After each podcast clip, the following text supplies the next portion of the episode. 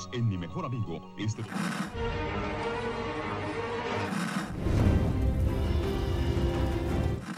nächste Stunde versetzt sie in eine Welt jenseits aller Vorstellungskraft. Sie überschreiten die Grenze in... Kinder, macht den Fernseher aus. Davon gibt's viereckige Augen.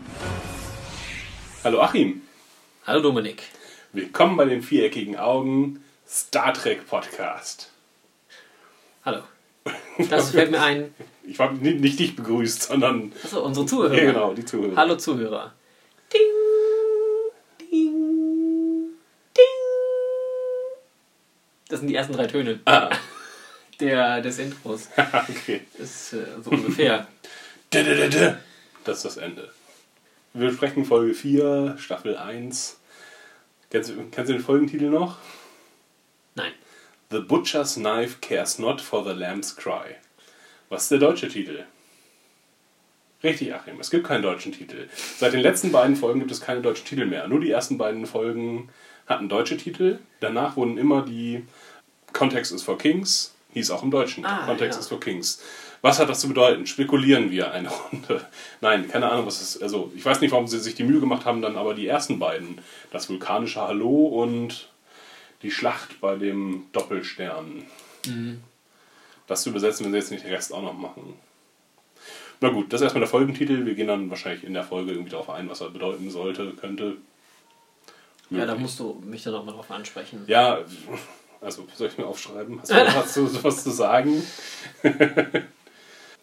ja, wir steigen in der Folge äh, mit einem ganz interessanten Einstieg ein. Und zwar, ähm, es hat mich sehr ein bisschen an die Badlands erinnert. Also dieses, ähm, die Replikation der Uniform. Das ist nämlich. Ah, ja. Und es wird so auf, einer, auf so einer Mikroebene gezeigt oder Ja, was, was dachtest du, was das ist, als du das gesehen hast, dieses... Ich habe mir erstmal, äh, ich dachte an ah, Weltenzerstörerwaffe, äh, Genesis und die Badlands gedacht. Im Star Trek-Kontext. Ich dachte, das wäre. Die Badlands? Ach, ich weiß, ja. Weil da auch Am. Rande des Universums. Nee, die Badlands äh, von DS9. Dann Ähm, da, wo der Marquis lebt und. Hm. Das ist so Mhm. Feuer und da gibt es auch so Feuersäulen, die dann immer so nach oben und unten schießen. Ja, mich hat es an die äh, Vija-Wolke erinnert irgendwie. Ah, okay. Weil, ja, ja, eigentlich sah es so ein bisschen aus wie das Innere einer Mikrowelle mit den ganzen Blitzen. Fand ich so. Hm, okay. Dann dachte ich auch an, an eine große Waffe und große Waffe, da kam mir irgendwie Vija in den Sinn. Da war ja auch viel mit Mhm. Lichtblitzen und sowas. Ja, und war dann überrascht, dass es einfach nur die Materialisierung des ähm, der Uniform ist. Ja, das fand ich. Äh, das war- Replikation. Genau. Äh, Materialisation. Ich Mat- glaube, sie sagen nicht Replikation. Ja, das war ein interessanter Einstieg, weil ich dachte mir schon, oh mein Gott, was zeigen sie uns jetzt? Eine abgefreakte Welt, äh, wo nur Stürme sind und ja. Ähm, man darf nicht zu lange drüber nachdenken, irgendwie, was dieses Replikationsding soll und warum das in deren Quartier ist. Wozu haben die das? Um sich Gegenstände zu machen? Vielleicht ist es ja speziell für Kleidung. Damit Also sie sich den Kleiderschrank sparen. Nein, die, ja, das kann. Es gibt da wirklich keinen Schrank in diesem. Es gibt so große Kisten, Mhm. da stehen auch deren Namen drauf, zumindest äh, von äh, Sylvia Tully. Steht groß drauf, da wissen wir dann auch schon. Man spart sich die Wäscherei. Also einige Orte an einem Schiff würden dann tatsächlich äh, wegfallen. Die große Wäschekammer. Wäsche, Wäscherei. Ja, Wäscherei, irgendwie, dann muss er doch nicht die dreckigen Unterhosen die ganze Zeit durch die Gegend äh, laufen lassen, sondern replizierst du jeden Tag einfach ein, ein Shirt. Frischen Schlüpper. Einen frischen Schlüpper, genau, richtig. Ja, und am Ende des Ah. Tages tut man das da wieder, äh, tut man das da rein, Genau, dann wird das entmaterialisiert. vaporisiert. Oder Ich glaube, so aus in seine Bestandteile, aus Energie? vielleicht. Woraus wird das überhaupt gemacht, das Ganze? Ah, das, nein, da wollten wir jetzt nicht zu sehr da einsteigen, glaube ich, hat du gesagt. Ne? Ja, man darf da irgendwie, ist ein bisschen unklar. Es scheint mir sehr luxuriös zu sein, an sich so einen eigenen Replikator im Zimmer zu haben. Ah, muss man sich ja teilen. Das stimmt. Ja, okay. ähm, hat sich hier neue Uniform repliziert und äh, wir sehen auch gleich, oder wir hören dann, äh, dass sie noch keinen Rang hat, aber jetzt Mitglied der Crew ist. Ähm, ja, genau, Tilly kommt. Was? Zu der Uniform Mhm. hätte ich gerade noch, da war mir eine Sache aufgefallen, ich hatte versucht, Streifen zu zählen. Sie haben ja an der rechten und linken Schulter sind Streifen. Bei Ah. ihr waren sie jetzt Silber, bei den, Mhm. ich weiß nicht, ob auch bei den, bei allen Brückenoffizieren, aber einige haben halt auch goldene Streifen. Ja, genau, Gold ist ähm, Kommandooffizier. Mhm. Ähm, Bronze ist ähm, Operationen, also im Sinne von Redshirts. Und Silber ist Wissenschaft, das was blau in TNG ist. Ja, hatten wir auch schon einmal Ja, genau. gesagt. Ich, Ähm, bloß die Anzahl der Streifen war halt, ist mir aufgefallen, dass ähm, Lorca auf jeden Fall und ich glaube auch der erste Offizier haben jeweils fünf Streifen. ah, okay. Und sie hatte Vielleicht definitiv nur vier. erkennen. Kann natürlich auch sein, dass äh, Männer fünf haben und Frauen nur vier. Wäre auch möglich, ich muss jetzt nochmal.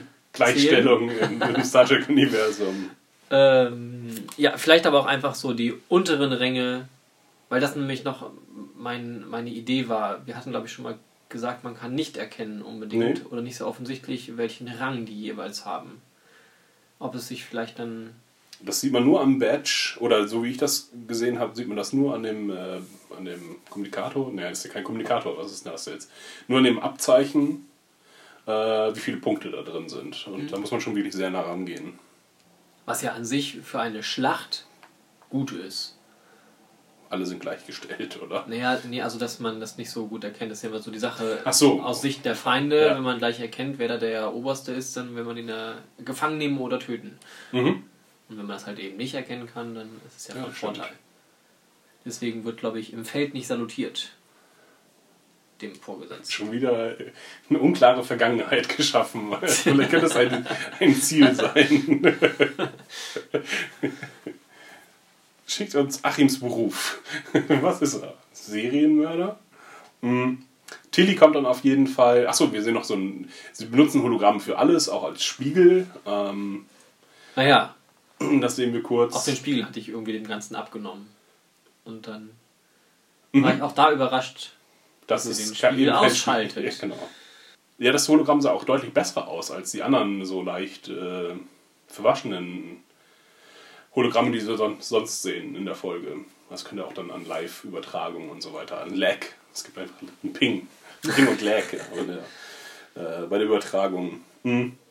Und Tilly kommt auf jeden Fall rein, so jetzt habe ich es mal endlich ausgesprochen, und äh, hat was von der Post abgeholt für sie. Der Paketbote war da, du warst aber nicht da, ich hab's unter der angenommen. Dusche und deswegen habe ich dich gerettet oder habe ich es abgeholt? Kein Problem, mache ich gerne. Okay, halt die Fresse, Tilly. ähm, und sie muss sich ident also das Ding piepst. Ja. Und äh, sie sagt auch noch, ja, das Ding wird nicht aufhören, bevor du nicht äh, das geöffnet hast. Und es piepst tatsächlich die ganze Folge lang, denn erst am Ende öffnet sie es. Man hört es die ganze Zeit im Hintergrund, wenn sie im Quartier sind, dass es piepst. Das ist mega anstrengend. Ich habe nicht so sehr darauf geachtet. Mir ist nur der Tribble immer wieder noch aufgefallen. Den hab, auf den habe ich schon wieder nicht bemerkt. Gesehen habe ich ihn nicht, aber man hört ihn. Hat er mitgegessen? Hoffentlich nicht. Ja, es piept. Es piept, genau. Und sie identifiziert sich und äh, die Föderation hat ihr den letzten Willen von Philippa Georgiou geschickt.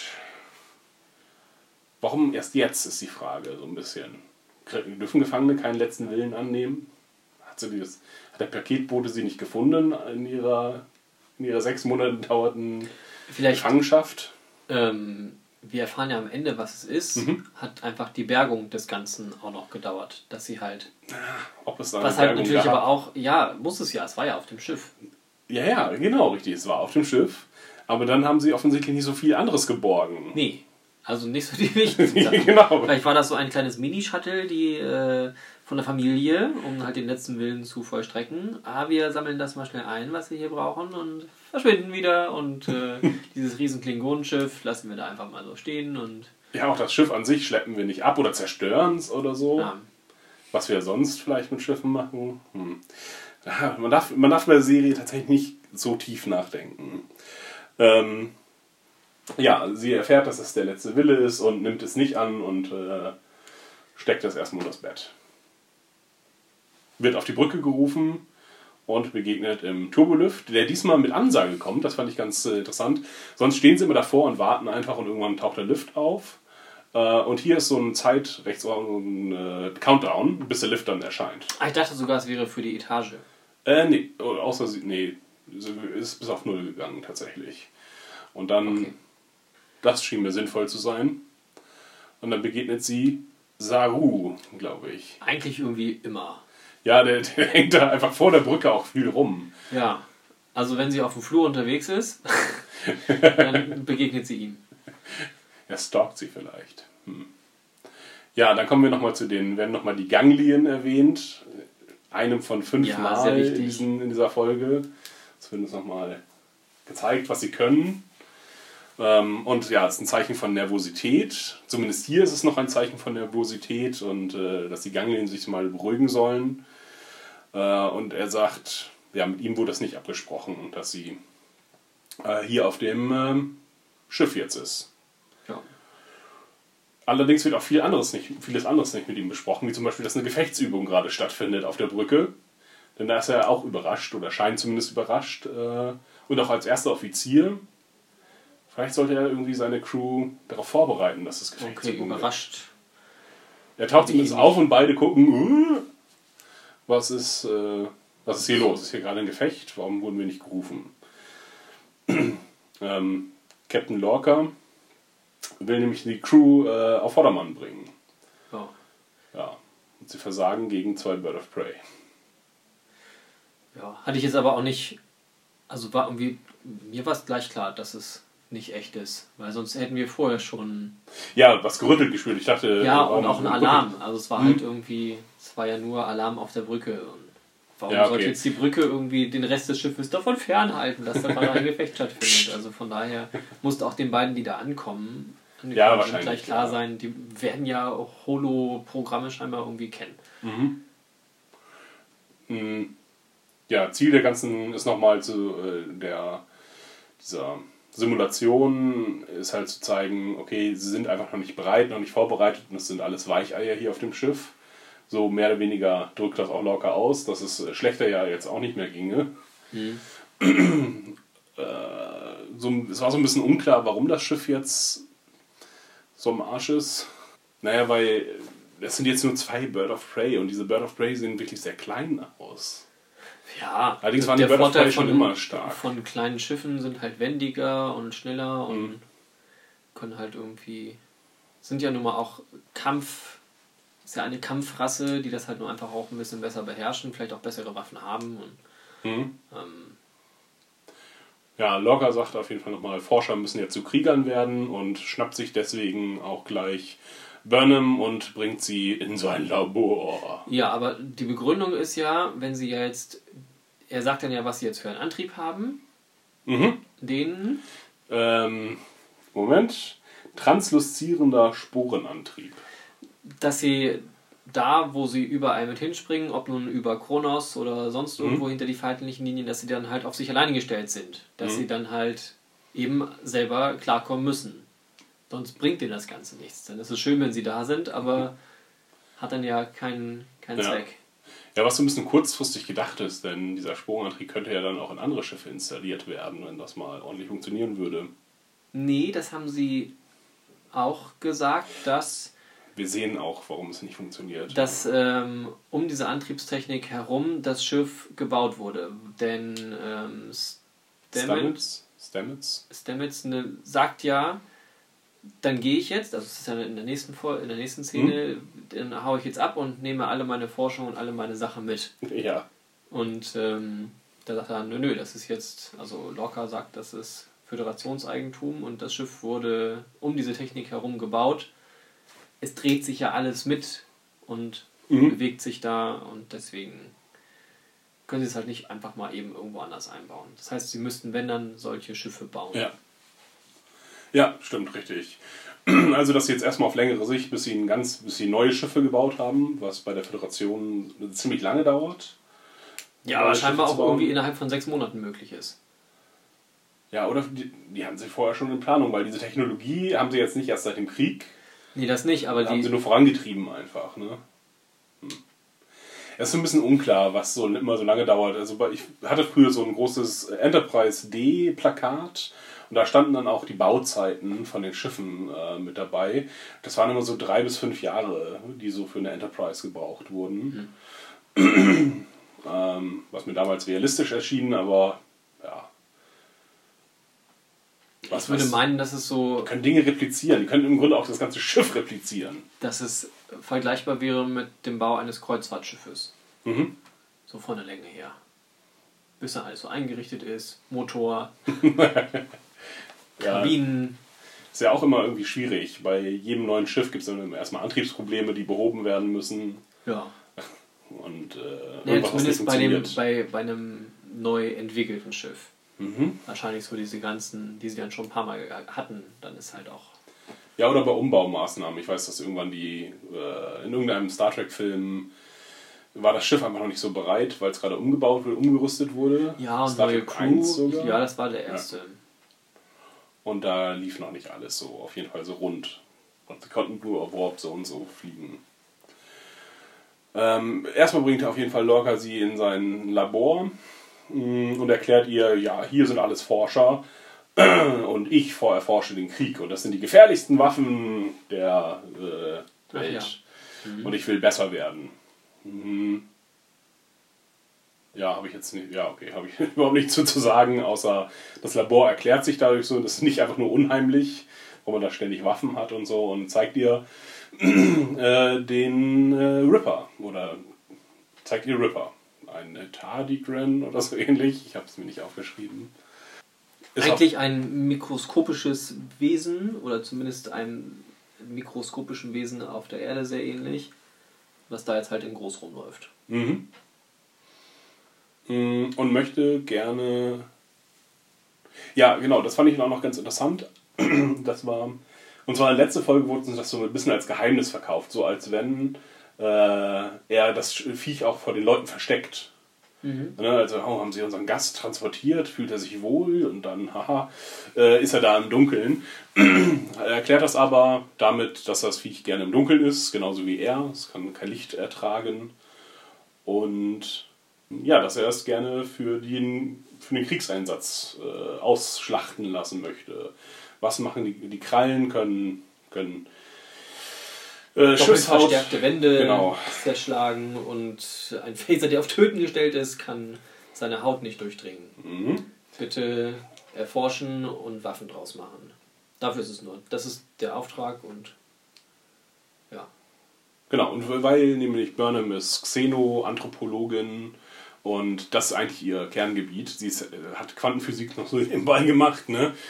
so als Aufstockerkurs und äh, eigentlich ist sie Xenoanthropologin und äh, deswegen kann sie hier ihre äh, Kräfte besser einsetzen. Das erfüllt so ein bisschen das, was ich letztes Mal gesagt hatte. Jedes, äh, jede Folge ein neues Forschungsprojekt. Ähm, dann letztes Mal noch am Antrieb gebastelt und jetzt bei was ganz anderem, was vielleicht aber später was mit dem Antrieb zu tun hat. Hier wird noch Commander Landry an die Seite, zur Seite gestellt. Das ist äh, die Battlestar-Frau. Die ach, locker meint irgendwie, dass sie sich ganz gut ergänzen. Und naja, und Landry soll aufpassen, dass, dass sie halt auch wirklich die Arbeit zielführend macht. Mhm. Eben das Ziel, Waffen zu entwickeln und nicht dann sich in anderen Unwichtigkeiten verstrickt. Ja. Zum Beispiel die Erforschung dieses Wesens. Ja, äh, Landry möchte es dann auch ganz gerne sehr schnell vorantreiben und kommt auf die gute Idee, wir hacken ihm jetzt erstmal eine Klaue ab und dann kannst du das mal näher angucken, muss das nicht mit dem Scanner machen. Das Ganze ist aber befeuert. Ich glaube, da gab es schon die Mhm. Nachricht von der Dilithium-Mine, Genau. ähm, dass die angegriffen werden und der Schild nur noch so und so viele Stunden hält. Ja, fünf Stunden irgendwie oder sechs Stunden. Genau, sie müssen sich jetzt ein bisschen beeilen, aber naja, das Beeilen hat eigentlich auch nichts konkret damit zu tun mit dem Viech. Also, weil die Klauen können sie ja jetzt nicht spontan an, ansetzen, an Torpedo binden, die Klaue und dann durch. Äh, Ein Bohrtorpedo. Ja. Aber ja, sie ist dadurch nochmal extra motiviert und sagt, wir müssen vorankommen. Äh, Lorca will Resultate sehen und das ist das Einzige, was Lorca interessiert. kriegen noch so ein bisschen mehr Einblick in den Charakter von Lorca. Halt, äh, Vergangenheit interessiert niemanden, sondern nur, was kann er für dich, was kannst du für ihn tun.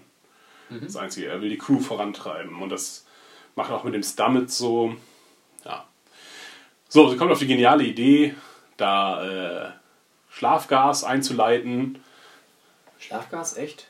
Ja, so. Ja, Achso, sedieren sie es. genau.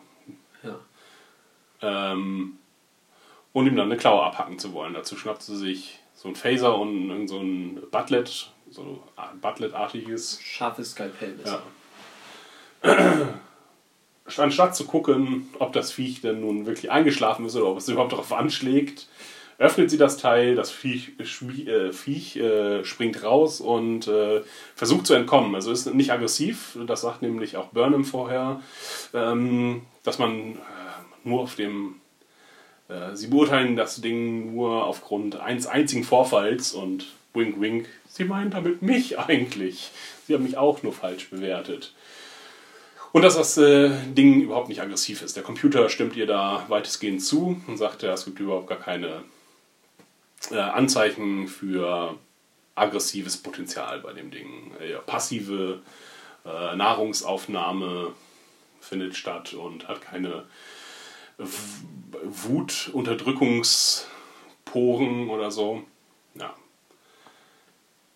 Landry kommt auf jeden Fall auf die Idee, dann einfach mit einem nochmal mit dem Phaser auf drauf zu schießen, obwohl sie explizit dafür äh, dafür gedacht war, die Haut zu erforschen, die äh, phaserresistent ist. Naja. Wenn man nichts anderes hat, dann muss man halt mit dem Phaser arbeiten und wird dadurch von dem Vieh angegriffen. Burnham rettet sie. Naja, Naja, also Burnham kann das Viech wieder zurück in seinen Käfig bringen. indem es sagt, Computer Licht auf Maximum und das, Das- Viech zieht sich in die dunkle Höhle zurück. Ja. Ja. Und noch ein Notfalltransport tatsächlich. Medizinischer Notfalltransport. Ja, Aber zu spät trotzdem. es war halt nichts zu machen. Nee. Haben sie. Ja, ist tot. Da Das sehen wir dann den Doktor. da sehen wir den Doktor, genau. Ähm, wie fandest du den Tod? Überraschend. Ja. Hätte ich jetzt nicht mit gerechnet. Weil sie halt, naja, sie war halt das, äh, die, die böse zweite rechte Hand irgendwie. Ja. Die zweite böse rechte Hand. Ja, und ist Commander, also relativ weit oben in der Hierarchie. Nicht Nummer 1, aber dann wahrscheinlich Nummer 2 oder so. Ja, Sicherheitschefin halt. Ja, genau, Sicherheitschefin. Und dann, ja, machen wir das Ding einfach mal auf und äh, ich baller einfach mal mit dem Phaser drauf. Was wir bereits letzte Folge, sie war ja auch mit auf dem, auf dem Schiff. Und äh, ich schieße aber auch nochmal mit drauf. Sie war da mit, ne? Ja. Ja. Ja, ich habe schon letztes Mal gesehen. Phaser wirkt nicht. Ich Mach's nochmal. Ganz tolle Idee. Ja, also überraschend hat mich jetzt aber auch nicht irgendwie emotional berührt. Nee, aber das ist eine fähige Schauspielerin einfach, finde ich. Also das ist eine, eine Schauspielerin, die das ganz gut, die die Rolle auf jeden Fall hätte tragen können, hatte halt noch nicht so viel Gelegenheit, irgendwas zu zeigen und die wird dann einfach äh, tot gemacht, vollkommen unnötig auch. Also es war ein du- dummer Tod. Das ist wie vom Baum erschlagen zu werden in einem Sturm quasi. Das ist, nee. Ja, das fand ich auch, und dass es auch schon wieder ein, ein weiblicher Charakter war, fand ich jetzt auch nicht gut. Denn wer bleibt denn jetzt noch irgendwie groß übrig? Tilly und ähm, Burnham noch als. Also wir haben ohnehin schon so wenig etablierte Figuren. Und dann wird eine, die wir schon zumindest äh, den Namen kennen. Ja, und seit, Und- seit wir auf dem Schiff sind. Genau. Die ist die erste, die wir auf dem Schiff kennengelernt haben. Und ein paar Charaktereigenschaften, dass sie auf jeden Fall Loyal ist. loyal ist, alle Befehle ausführt und da auch ein harter Hund ist und gleichzeitig auch eine leicht grausame Ader hat. Also sie lässt sie ja ähm, kämpfen auf, in der letzten Folge, mag Vulkanier nicht und das drückt sie auch nochmal in dieser Folge irgendwie aus, dass sie die vulkanischen Weisheiten nicht leiden kann und dass die Vulkanier mal nicht kämpfen sollten, sondern lieber bei der Logik bleiben sollten. Also so wenig Figuren wie wir haben, ist das schon ein gut etablierter Charakter gewesen. Und dann wird er Peng weggemacht einfach durch so einen dämlichen Tod. Also der ist auch noch dämlich. Das ärgert dich. Ja, tatsächlich. Okay, hat mich emotional sehr wenig berührt. Ja, Auf keine Weise. Nee, ja, achso, okay. Auch überhaupt gar keine Emotionen und weder Emotionen noch Meinung. Achim. Darin bin ich sehr gut. Mhm. Ja, okay, unnötig meiner Ansicht nach. Äh, wir kriegen auch überhaupt gar keine Reaktion der anderen Crew mit. Auch der, der Captain sagt, nutzt das auch nur zur Motivation der anderen und sagt, lassen, Sie- lassen Sie Ihren Tod nicht äh, unnütz gewesen sein. Es findet auch niemand schade oder so, oder sagt noch was dazu. Oh, Mensch, die, mit der wir schon ein halbes Jahr zusammenarbeiten, die ist jetzt Ja, nicht mehr es da. ist halt, es ist halt Krieg auch, ne? Und da sterben auch Leute. Und Ja, wahrscheinlich sterben auf dem Schiff bei 300 Wissenschaftsprojekten auch irgendwie mal Ständig. Leute, weil die ständig schief gehen, die Projekte. Ja, irgendwas läuft halt immer mal schief. Ein Computer hat schon wieder Bewusstsein entwickelt und hat sechs Wissenschaftler getötet. 101011110. Ja. Dafür, was wir in Gewese wir dann um andere tote Charaktere bekommen, mit äh, Holo-Nachrichten und so weiter, war das jetzt irgendwie, hat es auch niemanden getroffen. Na gut, okay. Ja, okay, das ist aber auch nochmal eine andere Lage dann. Ja. Bei dem Captain, dass ja, Philippa, dass sie ja sie als Freundin angesehen hat, dass sie Burnham als Freundin angesehen hat. Mhm. Und dass es da halt ja auch eine siebenjährige Sache war und ähm, sie sie ja großgezogen hat quasi mit in der Sternenflotte. Ähm, ja, also und auch andere Erwartungen an sie hatte einfach, ja, okay. Hm. Und die Crew der Shenzhou schien ja auch ähm, Sehr familiär zu sein. ja, Hm. mehr, mehr zusammengewachsen zu sein. Und die Crew da auf der Discovery ist ja jetzt relativ neu zusammen. Hm. Und ähm, ja auch unter ganz anderen Bedingungen, Voraussetzungen. Und die müssen ja wahrscheinlich, da sie diesen sehr experimentellen Biogasantrieb haben, ähm, ja, sehr damit rechnen, dass halt jederzeit was passieren kann. Und sie haben es ja auch gerade erst wieder erlebt, als das Schwesterschiff da alles Mhm. verdreht hat.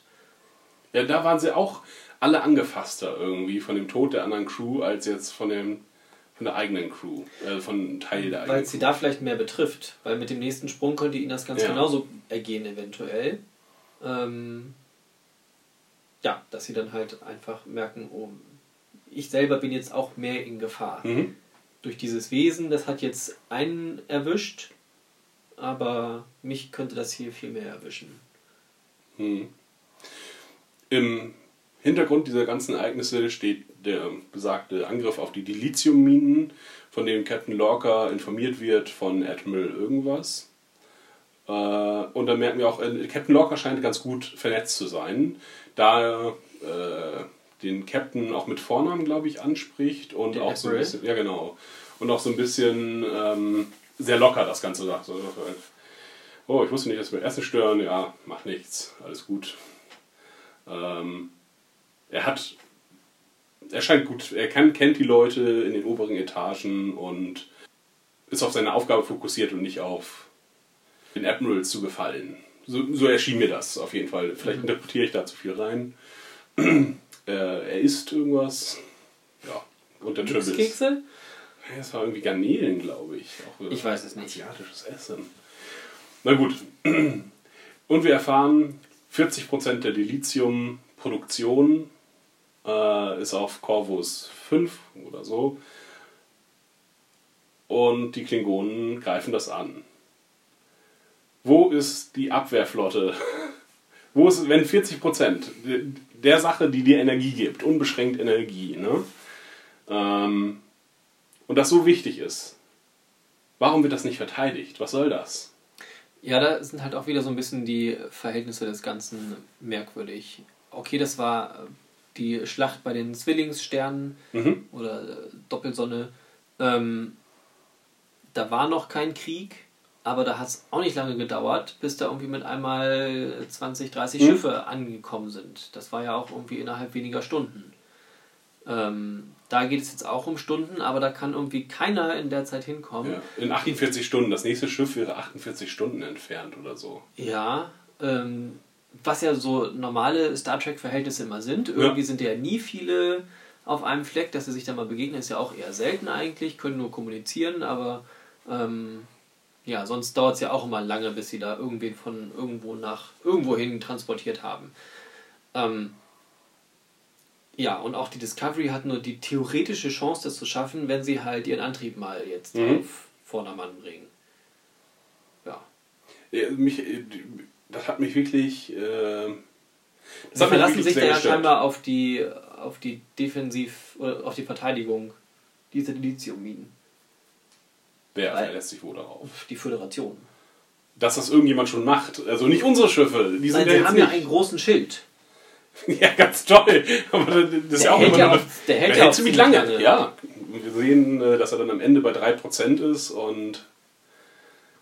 Aber es, ja, nee, das, das, ist nicht, das ist nicht verständlich, was die. Also, es kann ja auch zeigen, dass die Föderation äh, einfach ähm, strategische Punkte nicht richtig sichert. Das haben wir ja auch bei 3, Wolf 359 gesehen. 351? 359. 359. Äh, dass die schaffen, weiß nicht, 20 lausige Schiffe zusammenzuziehen mit irgendwie auch noch Kindern an Bord. Das fand ich auch da bei der Lithiummine irgendwie komisch. Warum müssen Ja. da Kinder anwesend sein? Sind das da keine Strafgefangenen, sondern freiwillige Arbeiter, also die da auch dann was für, dafür verdienen? Und weil sie da so viel und lange sind, nehmen sie ihre Familien mit in Kriegszeiten äh, zu einem strategischen Ziel? Okay, gut. Kann man machen. Muss man aber auch nicht unbedingt. Und dieser ganze äh, Ort sah jetzt auch nicht so richtig kinderfreundlich aus. Nö, Also, ach, naja, vielleicht haben die ja einen Kindergarten irgendwo. So ein bisschen, Bällebad. Wo sie ein bisschen in Lithium botschern können. so, alten, äh, so alte Mine aufgefüllt mit Bällen, kann man replizieren. Schmeißt du die Kinder da rein. Ja. Sind in Stollen drei, die Kinder. Ähm, Kindertagesstätte Stollen 3. Ist gut. Und auch Sektor 001, also die Erde, äh, wird irgendwie so von zwei lausigen Schiffen äh, bewacht. So Gleiter sind das mehr, sehen so aus wie Schiffe. Dann kommt nämlich der Borg-Kubus zum Sektor 001 und schießt so zweimal auf diese zwei Schiffe, die ihnen entgegenkommen. Und äh, dann sind die tot. Also, die Föderation hat es nicht unbedingt mit der Verteidigung strategischer Ziele. Auch das Dominion kann ja bis Beta-Set kommen. Innerhalb der ersten, äh, der ersten äh, Kriegsstunden und kann den ganzen Planeten dann einnehmen. Ähm, so, aber das ist jetzt die wichtigste Ressource, die, wo man sich auch immer fragt, warum nicht äh, auch die Schiffe nicht Ersatzkerne dabei haben, denn in vielen Star Trek-Folgen ist es so, oh, die Dilithium-Matrix destabilisiert sich, wir haben nur noch für wenige Stunden, wir müssen neuen, neues Dilithium finden. Äh, oder der hat einen, hat einen Bruch, der Kristall, der Lithiumkristall, der wird nicht lange halten. Oder ist kaputt. Ja, das hat mich geärgert tatsächlich. Und das wird auch nicht irgendwie erwähnt, oh, wo, sie sind durch die Flotte gekommen oder so. Wir sehen dann nämlich auch äh, später, dass es irgendwie vier lausige Schiffe sind, die da Terror machen. Ich glaube, wir sehen zwei Wellen A2 Schiffe. Kann sein, weiß ich nicht. Auf jeden Fall reicht es aus, dass ein Schiff äh, das Ding verteidigen kann. Die sind jetzt nicht mit einer großen Streitmacht dahin, die Klingonen. Sondern, ja, irgendein Schiff muss es nur hinschaffen und danach äh, haben wir diese wichtige Ressource verteidigt. Ja. Ja, scheinbar auch nicht ganz so einfach, aber Ja, sie machen das irgendwie selbst. sie lassen sich ja, nicht auf einen, auf einen direkten Kampf ein. Sie lassen ja einfach da. Torpedos zurück, oder? Ich glaube, das ist so irgendwie die Idee. Irgendwie sowas. Er, also Lorca äh, treibt dann äh, Stamets an und äh, also verspricht erstmal dem Admiral, ja, ja, wir sind einsatzbereit. Ist ganz witzig, geht zu Stamets und sagt, ja, äh, warum geht es nicht? wir müssen ja hier bald mal fertig werden. äh, dann wird uns nochmal erklärt, was sie jetzt alles eigentlich gefunden haben und geborgen haben. Einmal ein Navigationsrelais und ein Gerät, wo sie nicht wissen, wofür es ist, aber was in dem Sporenraum äh, war. Aber ihnen fehlt offensichtlich ein Teil oder sie können es nicht aktivieren. Ja. Ach ja, genau. Und äh, sie sehen diese Matrix an Sternen, aber ihnen fehlt. Achso, man bräuchte einen Supercomputer, das ist es. Ein Supercomputer. Schönes Wort auch, Supercomputer. Ja. äh, den sie aber dann auf, der, auf dem anderen Schiff nicht bemerkt haben. Das ist ganz witzig. Der Stamets gefällt mir übrigens auch so als Charakter immer besser. Er hat nur einen Gesichtsausdruck, dieser, dieser zweifelnde Blick an allem und so ein bisschen angepisst, aber ja, gefällt mir. Also wird er wahrscheinlich in der nächsten Folge sterben. Insofern begegnen wir Ich Wir glaube würden uns nicht, nicht lange. aber Nee, ähm, er ist der erste Wissenschaftsoffizier. Das meinte ich jetzt nochmal nachgelesen zu haben. Er ist, glaube ich, nicht der Ingen Chefingenieur, sondern. nee, Ingenieur auch nicht. Ja, ja. sondern äh, Lieutenant war immer die Bezeichnung oder der Rang Mhm. und ähm, ja. Forscher. Und ist für diesen Experimentalantrieb verantwortlich. Ja, er macht, er sagt, er kann es versuchen und oder kann das noch ein bisschen verbessern, aber es wird wahrscheinlich nicht funktionieren. Ja, Sie je weiter sie halt springen, desto ungenauer ist halt die Berechnung. Mhm. Äh, sie springen und springen direkt kurz vor der Sonne. Äh, Ja. Planet, äh, nee, ein O-Planet. Das ist Typus O. Auf jeden Fall sehr heiß und mit Anziehungskraft. Ja, achso, wir sehen ja dann auch nochmal zum ersten Mal eigentlich diesen Antrieb in Aktion. Diese Scheiben äh, drehen sich versetzt Ja, irgendwie. so ein bisschen wie so ein, wie so ein Automatismus von irgendwelchen Schlössern oder so, das in Gang gesetzt wird. Mhm. Ja. Ich dachte kurz an den, ah, wie heißt es denn? An diesen Wurfring von Xena. Chakra, Ja, ja, stimmt. oder? Hm? Ja. Ähm, war ich kurz dran erinnert. Aber auch nur kurz. Dann, dann. Und Ja, das, die Scheiben drehen sich, dann äh, dreht sich alles um sich ein paar Mal drumherum und Genau. sie sind gesprungen. Was dann auch diese Verdrehungen der Menschen auf dem äh, Schwesterschiff ähm, Erklärt. erklärt, wo er ja sagte, das macht es also, wenn das Ganze schief geht. Oder das macht es mit den Menschen und ähm, ja, dann kann man sich jetzt ungefähr vorstellen, wie es dann gewesen sein muss. kurz hoffentlich. Ja, Ja, die, dieser Antrieb, der scheint dann so ähm, wie der Battlestar-Antrieb zu funktionieren, so an sich. ja. Berechnen dau Berechnungen dauern relativ lange für einen Sprung und dann ist man instantan da. Es gibt keine Reisezeiten mehr, ja. wenn ich das richtig sehe. Das ist schon ganz schön mächtig. Und er sagt ja auch, äh, was können wir damit machen? Wir können direkt äh, auf Kronos springen, wenn wir das wollen. Wir können äh, hinter die feindlichen Linien kommen. Ja, das mag wohl wirklich tatsächlich sehr ähnlich sein zu dem Ja. Hyperlichtsprung im Battlestar. Und da ist so ein bisschen auch die Schwäche der Serie, weil man halt bereits weiß, okay, das mit dem Antrieb wird nicht funktionieren, sonst hätten sie es halt Setzt sich nicht durch irgendwie, ne? Dieses Ja. Biogas. Das ist einfach, wahrscheinlich schädigt es den Subraum noch mehr und Ja. äh, Ja, durch, umweltethische durch, Standards. die, durch die Krümmung, durch die Verdrehung Mhm. ist dann. Es hat mich, der Antrieb hat mich ein, äh, ein wenig tatsächlich an ähm, wieder J.J. Abrams ähm, erinnert, und zwar Spocks Schiff aus der Zukunft. Das hat auch so drehende Teile an sich. Ja. äh, und kann ja auch sehr schnell fliegen, auf jeden Fall. Aber gut, dieses Rumgespringe ist es halt auch nicht. Insofern. Es hatte mich nur so von der Optik, als sich das Schiff so mehrfach gedreht hat und gekippt wurde, äh, hat mich das daran erinnert. Ja, wobei wir aber auch diese, diese Art von Fortbewegung bei Schiffen, dass sich was dreht, haben Mhm. wir aber auch schon öfter gesehen. Das waren dann halt andere Spezies, aber ich glaube auch tatsächlich Vulkanier, das kann gut sein, Mhm. dass sich da dann halt so Ringe drumherum drehen irgendwie. Ja. Gibt's. Gab's schon vorher. Die Luftlöcher erklären sich damit vielleicht auch, die die äh, Untertassensektion hat. Mhm. So ein bisschen zumindest. Hm. Was mich gewundert hat, dass keiner kotzt einfach nach dem Sprung. Das dreht sich alles so schnell. Ja, also das fand ich jetzt, da hat, das ist halt die Schwäche der Serie, dass sie als Prequel angesetzt ist. Man weiß bereits, okay, es wird irgendwas geben, warum das nicht funktioniert. Ja. Okay. Ähm, Aber ich finde, es deutet sich auch schon an, warum es nicht funktioniert. Ja, Aber, und da müssen wir ja, am Ende vielleicht noch mal kurz drüber Ja. reden. Bringen wir erstmal den Föderationsteil zu Ende und dann Ja. haben wir noch dieses ganze Klonkonen-Dings vor uns. ja, ist ja, glaube ich, auch nicht so viel, oder? ich fand's auch verstörend. Okay. Also Burnham kommt auf jeden Fall in ihrer Forschung weiter.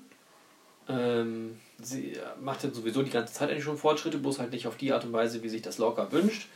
Ähm, sie erkennt halt, dass es eigentlich ein friedfertiges Wesen ist, ähm, dass es auf bestimmte Sachen reagiert, eben das erste Mal ganz heftig dann, als sie den Antrieb benutzen.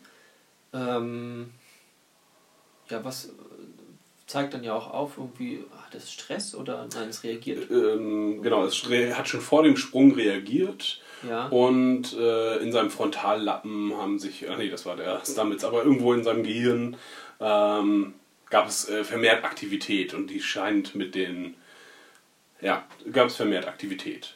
Ihre Theorie testet sie dann mit Tilly, die ein paar Sporen entführt. Ja, sie ähm, Ja. gleicht das ja noch ab mit den, mit den Daten, was sie dann gefunden hatte auf dem Schwesterschiff und wo sich das, ähm, dieses Wesen aufgehalten hat. Dass es Ach da ja. ja in den unteren Frachträumen war und da ja scheinbar irgendwas gesucht hat und ähm, Genau, denn das kommt das halt Schwesterschiff darauf, es hatte das getrocknete Pilze an Bord, wo sie die Sporen rausgeholt haben und keinen eigenen Sporenwald, so wie ähm, die Discovery. Das ist so einer der Unterschiede gewesen. Ja. Sie haben halt unterschiedliche Richtungen eingeschlagen. Ja. Und dort wurde das Tier dann auch aufgefunden. Es ist ein bisschen unklar, woher das Tier kommt, denn es gibt Ja, keine ursprünglich Beschädigung so wie- aus, aus, außerhalb der Hülle. Also sie mussten es ja schon wieder dabei gehabt haben. Es ist- taucht nicht offiziell in den Papieren auf. Es taucht nur einmal ganz kurz auf, dass sie das jetzt, äh, dass sie das in den unteren Teilen wiedergefunden haben, dieses Tier. Ja, okay. Ja, man weiß nicht genau, wie es dahin gekommen ist. Denn sonst hätte das vielleicht ja auch der andere, ähm, der andere Ingenieur dem Stamets gesagt. Sie testet auf jeden Fall ihre Theorie, dass das Viech irgendwas mit den Sporen oder mit diesem Sporenantrieb zu tun hat, indem sie so einen Container Sporen hinstellt und es, das Ding dran schnuppert und es isst und äh, auch friedlich Kontakt mit äh, Burnham aufnimmt. Da dachte ich nur, warum macht sie den Schild ganz auf? Ja. Weil wir haben vorher schon gesehen, dass es auch eine Teilöffnung möglich ist. Also es könnte ein kleiner Ausschnitt nur geöffnet werden eigentlich. Mhm. Äh, Sie könnte das da reinstellen und aufmachen und könnte immer noch hinter der Scheibe in Sicherheit sein. Ähm, aber nein, es wird ganz geöffnet und ja, das Viech knutscht sie dafür. Letztes Mal ist das Viech ja auch sofort rausgepest einfach und diesmal ist es einfach so drin geblieben und nähert sich so ganz vorsichtig. Wahrscheinlich jetzt angstvoll vor dem Licht, was da draußen sein könnte. Achso, ja, ich dachte jetzt noch, dass es beim ersten Mal halt flüchten wollte einfach. Das ist glaube ich auch nicht sofort rausgekommen. Aber egal, es wollte auf jeden Fall flüchten. Hat halt nicht irgendwie gesehen, dass sich das jetzt lohnen könnte, da drin zu bleiben Mhm. und deswegen schnell raus. Und in dem Fall hat es jetzt schon eventuell auch gesehen, dass da diese Sporen sind. Ja, Ist das jetzt, hat es die gegessen, hat es die absorbiert oder war mir irgendwie nicht ganz klar. Später sagt er- heißt es ja, sie, sie treten in Symbiose irgendwie. genau. Ja, ja, genau. Sagen sie so und es findet Kommunikation zwischen den beiden vielleicht statt. Ein Energieaustausch, so auf jeden Ja. Fall. Ja. Dass das Viech ungefährlich ist, testet sie übrigens nochmal mit, dem, äh, mit den Ganglien von Ja. Saru. Das war. der sich benutzt fühlt und weiter eine schlechte Meinung hat deswegen von ihr. Ja. Ähm, diesen Vibe, dass sie, dass sie, äh, dass er sie nicht leiden kann, das habe ich letzt, auch in den letzten Folgen überhaupt nicht verspürt an sich. ne, nicht, dass er sie nicht leiden kann, sondern dass er sie einfach für gefährlich hält. Ja. Und jetzt war halt irgendwie so, jetzt war er angepisst, dass er sie halt dafür benutzt, weil er da auch irgendwie scheinbar nicht so richtig stolz drauf ist auf seine Ganglien. Ja. Heißt es Ganglien? Ganglien, hm? Okay. Ein Ganglion ist eigentlich so ein, Fortsatz, oder? ja, Ein Wurmfortsatz. Und das sind seine okay, es muss Wurmfortsätze. kein Wurm sein, aber ich hatte mal ein Ganglion am Finger. Es kam irgendwie durch Überbelastung oder so, das ist dann, das war dann so eine kleine Beule am Gelenk. Hat sich das auch bei Gefahr aufgestellt oder bei Erregung? Nee, bei Belastung tatsächlich eher. Aber es war eigentlich permanenter, bis es dann irgendwann mal verschwunden war.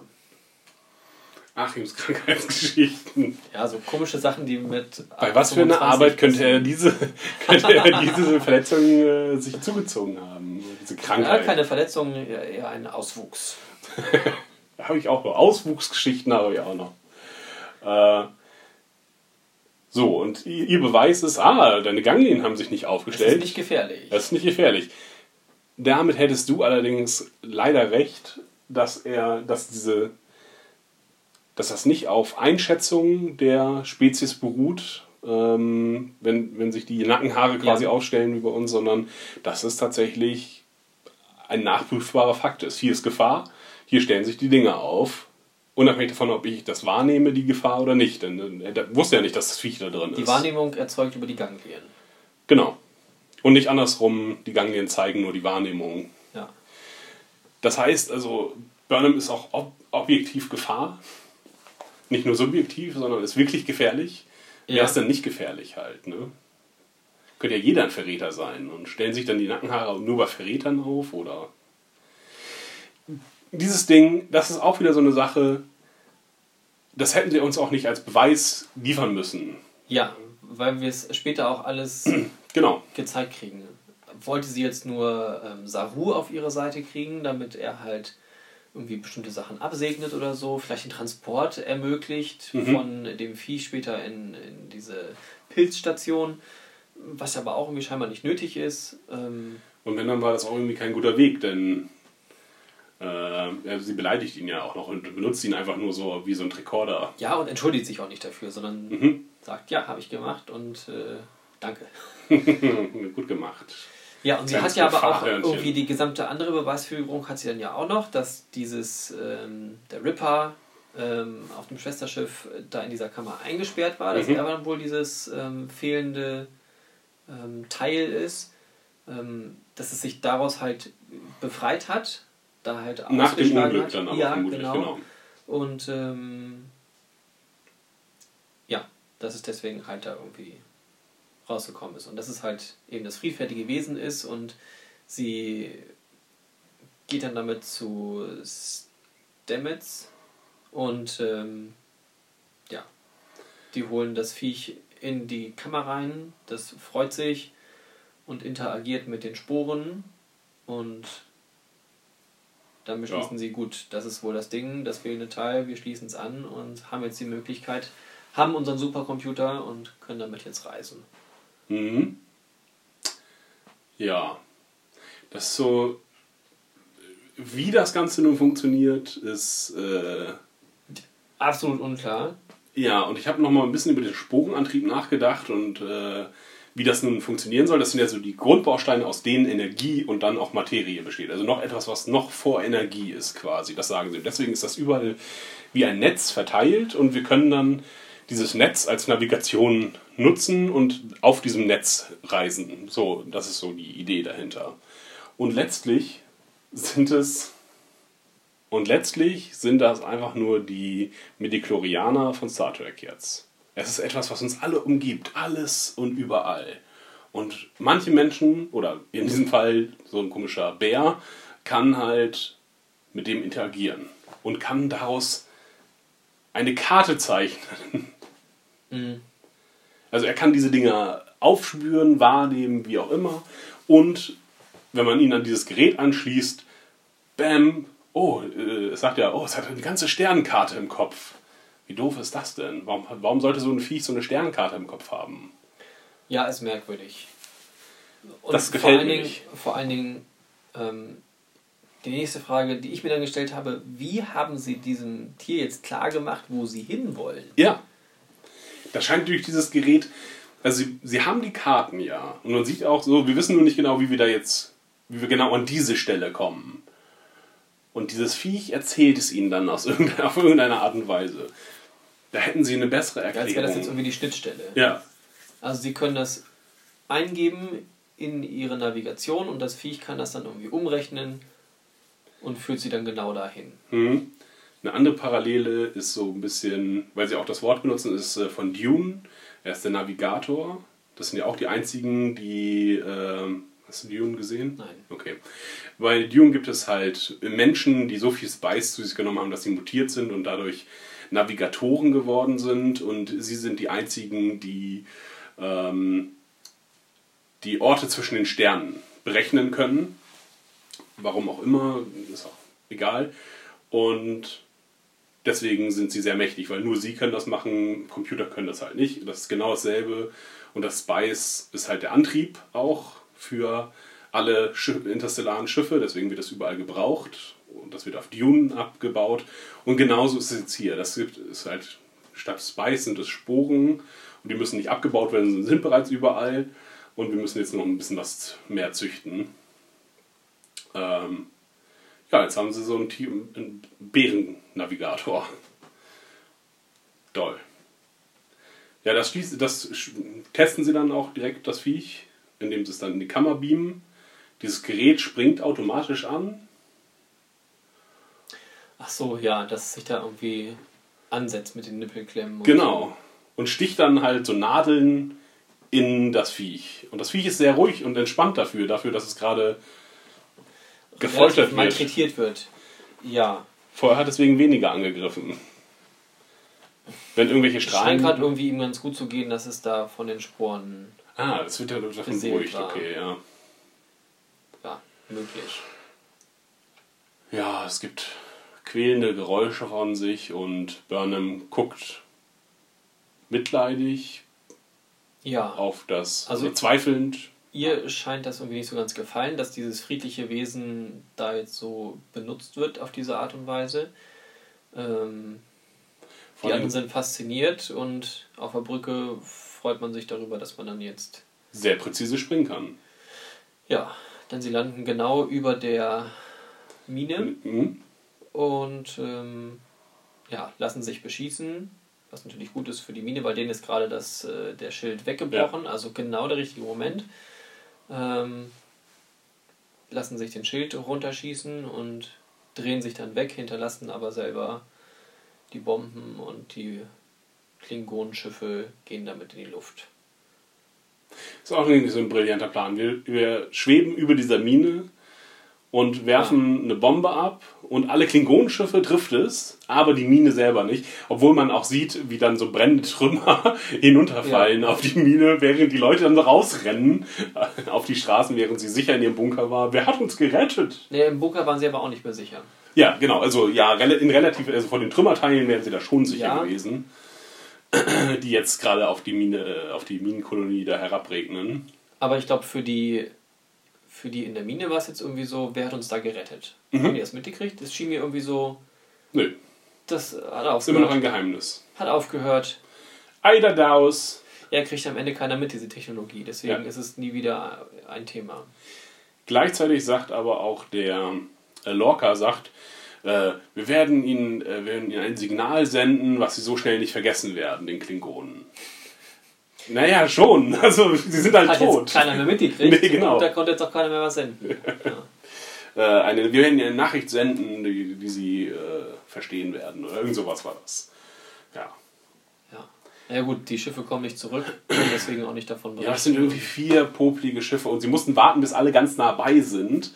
Ähm, weil das war ja so der Plan. Wenn die jetzt Ja. nacheinander angegriffen hätten, einer ist nah dran, der andere ist weit weg und so wie man es vielleicht machen würde. Ich hatte übrigens nicht damit gerechnet, dass sie eine Bombe hinterlassen. Für mich war kurzzeitig das Bild im Kopf, dass sie aus vier verschiedenen Richtungen auf Ach das so, Schiff crashen. zufliegen und die sich dann schnell wegdrehen und die Schiffe gehen dann ab. Oh, richtig gut, ja. Kam halt nicht so. Na gut. Das ist jetzt schon das zweite Mal, dass so Shenanigans mit den ähm, mit Torpedos getrieben wurde. Einmal wurde sie irgendwie an Leichen dran geheftet, das zweite Mal wurde sie zurückgelassen. Können die nicht richtig kämpfen? Und warum haben sie nicht einfach beschossen, die, die Viecher? Ich war, äh, also um die schnell zu erledigen, hatten sie Sorge, dass eins entkommen könnte, nachdem sie die ersten drei abschießen. Das andere fliegt zurück. Oh, das ist ein gerade ein Schiff aufgetaucht. Das hätten sie uns aber vielleicht auch mal erzählen können, einfach. So es war das. Wollten sie dadurch irgendwie Spannung aufbauen? Wartet! Wartet! Schilde sind auf 10%! Schilde sind auf 5%! Wartet! Jetzt! Und dann haben sie wieder weggebeamt. Das Viech sch- schreit nochmal und Ja, es ist scheinbar sehr anstrengend für dieses Tier. ja, man sieht auch so eine Rötung um die, um die, um die Nippel herum. Ja. und da werden halt so Metallstangen in das Ding reingebohrt. das habe ich so genau nicht gesehen. Ja, ich habe mir auch dreimal angeguckt. Dann ist mein Fernseher nicht groß genug. Guter Grund. Deswegen finanziert uns jetzt. Spendet für einen größeren Fernseher, damit wir diese Details auch genau besprechen können. Wir möchten gerne in 65 Zoll gucken. Und Ultra HD 4K. Ja, bei 65 Zoll sollte man das auf jeden Fall Ja, das stimmt. Gut, äh, Friede, Freude, Eierkuchen. Außer das Paket muss noch ge geöffnet werden. Ja. Und das Teleskop ist drin. Ja, wo sich Star Trek noch die Mühe gemacht hat, noch so eine erklärende Plakette links oben hinzusetzen. Ja. Teleskop. What? Was ist das? ja, okay. Und genau, und dann gibt es so ein, Tascha Ja äh, Hologramm quasi, wo sie nochmal letzter Wille, das wurde mal, nehmen alle Star Trek Offiziere vorher auf und können das dann bei den Trauerfeiern abspielen lassen. Was ich da ganz interessant fand, dass dieses Hologramm einfach aus einer anderen Zeit stammt. Also sie sagt, ja, wahrscheinlich bist du jetzt schon Captain und äh, erforscht, denn äh, dafür habe ich es dir geschickt, für Erforschung. Und erforsche dich von innen und nach außen.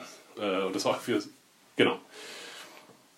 Ja, und das passt einfach nicht mehr in die Zeit gerade, denn wir sind mitten im Krieg und es ist eben keine Zeit mehr für Forschung. Aber Forschung hat uns ja gerettet. Ja. Dieses Mal. Obwohl so richtig forschend ist es auch nicht, denn sie hat ja erst die These so das- gehabt. Puzzle gelöst. Genau. Ja. Das, ja, jetzt wo du es sagst, es ist tatsächlich ähm, wie so Point-and-Click-Adventures. Kombiniere Ja. äh, Bärchen mit, ähm, mit äh, komischem Gerät und Sporen. Nutze mit. Ja, klar. Einfach alle Geräte miteinander ausprobieren. Alles, was wir mitgenommen haben, probieren wir jetzt miteinander aus. Stöpseln wir das eine und das andere. Ja, so richtig Wissenschaft war es nicht. Dieses Teleskop könnte uns jetzt aber eine gute Überleitung schaffen zu Ja. den Klingonen. Die suchen das Teleskop nämlich auch. Ähm, Bitte. wir. Ja, da weiß ich jetzt mit den ganzen Namen nicht Bescheid. Wok. Wok. Wok ist Fock der Al oder Fock. ist der Albino. Ähm, der Albino-Klingone, den wir als Künstler sehen. Ich glaube, das ist die erste Szene. Ja. Ähm, wie er Die Trümmerteile, der Verlauf der Trümmerteile. miteinander verbindet. Also Mhm. die, die Umlaufbahn oder die Laufbahn des Ganzen. Ähm, Ja, denn eine gute Frage ist, was haben die die sechs, letzten sechs Monate getrieben eigentlich? ja. Ähm, äh, wo ich mich auch gefragt habe, ja, äh, wo sind die jetzt eigentlich? Sind die irgendwie wieder zurück auf Kronos oder sonst Mhm, irgendwo? Mir war nicht klar, dass sie noch auf diesem Schiff sind. Ja. Also das wurde da auch von allen scheinbar zurückgelassen. Da kommen auch keine anderen Klingonen vorbei. Nö. Ähm, die brauchen dieses Schiff irgendwie nicht so wirklich.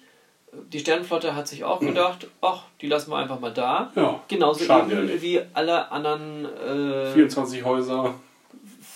nee, genauso wie alle Schiffe von der Föderation, die sie da einfach dann zurückgelassen haben und eben ja nicht irgendwie noch Ja. ausschlachten oder abschleppen oder wie auch immer. Okay, haben sie vielleicht keine Zeit dazu?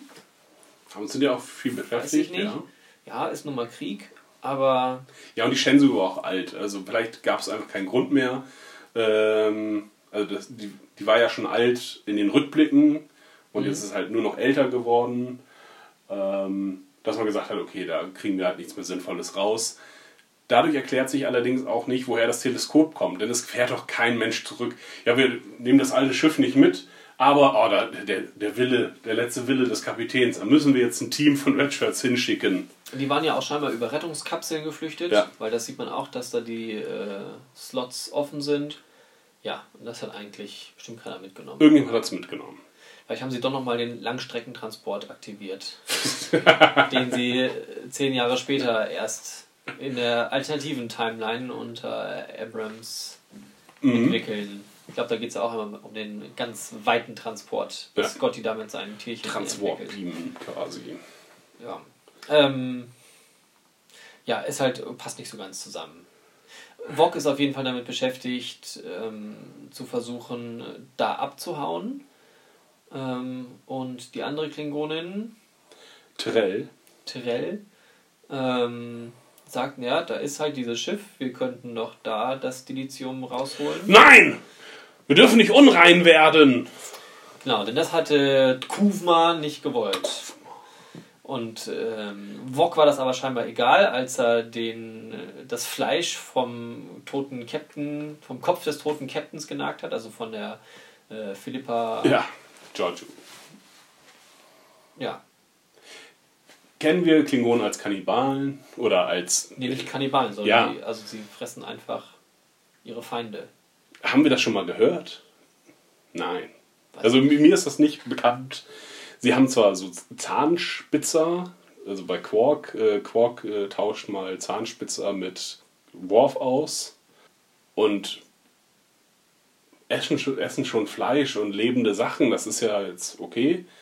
Aber stimmt, tote Sachen essen die eigentlich nicht. Weil auch Gach muss ja lebendig sein. Ja, das sind Delikatesse. Ja, okay. Gach muss lebendig sein, das andere darf aber auch tot sein. Sehen wir ja später auch. Ja, stimmt, richtig. Ähm, Also Ja, mir ist sie nicht bekannt, dass die die- Klingonen ihre Feinde fressen. sie versucht ihn äh, zu überzeugen, das da rauszuholen. Er sagt aber, nein, das Andenken muss bewahrt bleiben und ähm, Das äh, Klingonen müssen Klingonen bleiben und wir dürfen nicht unsere Technologie verschmutzen mit der fremdartigen ja. Multikulti-Technologie. Was dann da alles weiter passiert, weiß ich auch nicht so ganz genau. Da kommt dann einer, Genau, ein anderes Schiff äh, macht sich auf den Weg und kommt an. Äh, Cora, glaube ich, ähm, hm, kann sein, taucht auf und sagt, ha, uns ist da in den letzten sechs Monaten was entgangen. Ihr habt diese bahnbrechende, eventuell kriegsverändernde Tarntechnologie, die noch kein anderer Klingone hat. Könnte ich die haben? Vielleicht. eventuell. Ja, Ähm. klar, wir teilen alles, sagt er nämlich dann Wok. Wok ist da sehr naiv und sagt, ja, ja, wir, alle sind äh, bei Tekuvma willkommen. Ja, genau. Und äh, da, ja, jetzt fehlt ihnen halt nur noch dieser Dilithium-Prozessor, Dilithium-Matrix-Dings. Ähm, machen sie das vorher? Nee, das machen sie dann, als, als äh, Chor dann da ist. Ähm, wir erfahren noch, dass die Mannschaft dieses Schiffes ganz schön runtergerockt ist, weil sie halt irgendwie nichts mehr zu essen haben und ähm, Alle anderen klingonischen Schiffe geplündert haben? ja, offensichtlich. Und ja, jetzt halt aber irgendwie nicht so richtig weiterkommen. Und dann sagt er halt, na gut, dann müssen wir jetzt halt diesen Kompromiss eingehen. Wir holen uns den Dilithium-Konverter? Nee, Dilithium-Prozessor. Prozessor. Ja, Das ist halt auf Englisch. Ich weiß nicht genau. Doch, nee, es kann gut sein, dass es im. Deutschen auch so hieß. Dilithium-Prozessor. Ähm, und damit wir dann halt hier weg können und eben auch weiter weitermachen können, weiter Krieg führen können. Mhm. Denn das ist ja das Allerheiligste.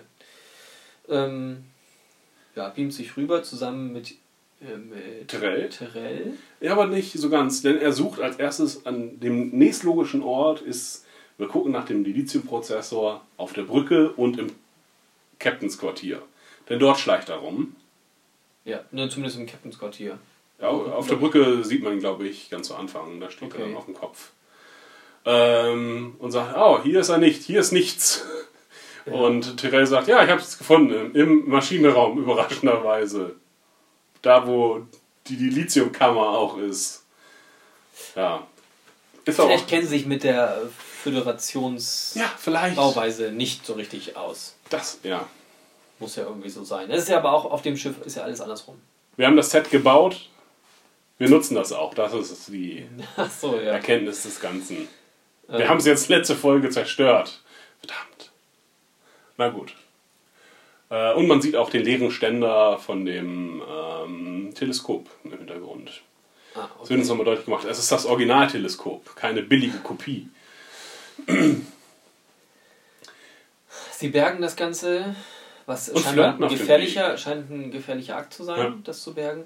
Ja, das fand ich irgendwie sehr komisch, weil Klingonen, äh, wenn Klingonen romantisch sind, ist es immer irgendwie sehr, Rabiat. sehr aggressiv und ähm, das passt irgendwie nicht, was Terrell da gemacht hat. Das war wirklich so ein Anhimmeln. Mhm.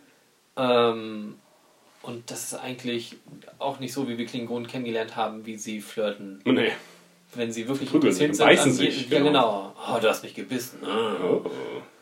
Ja.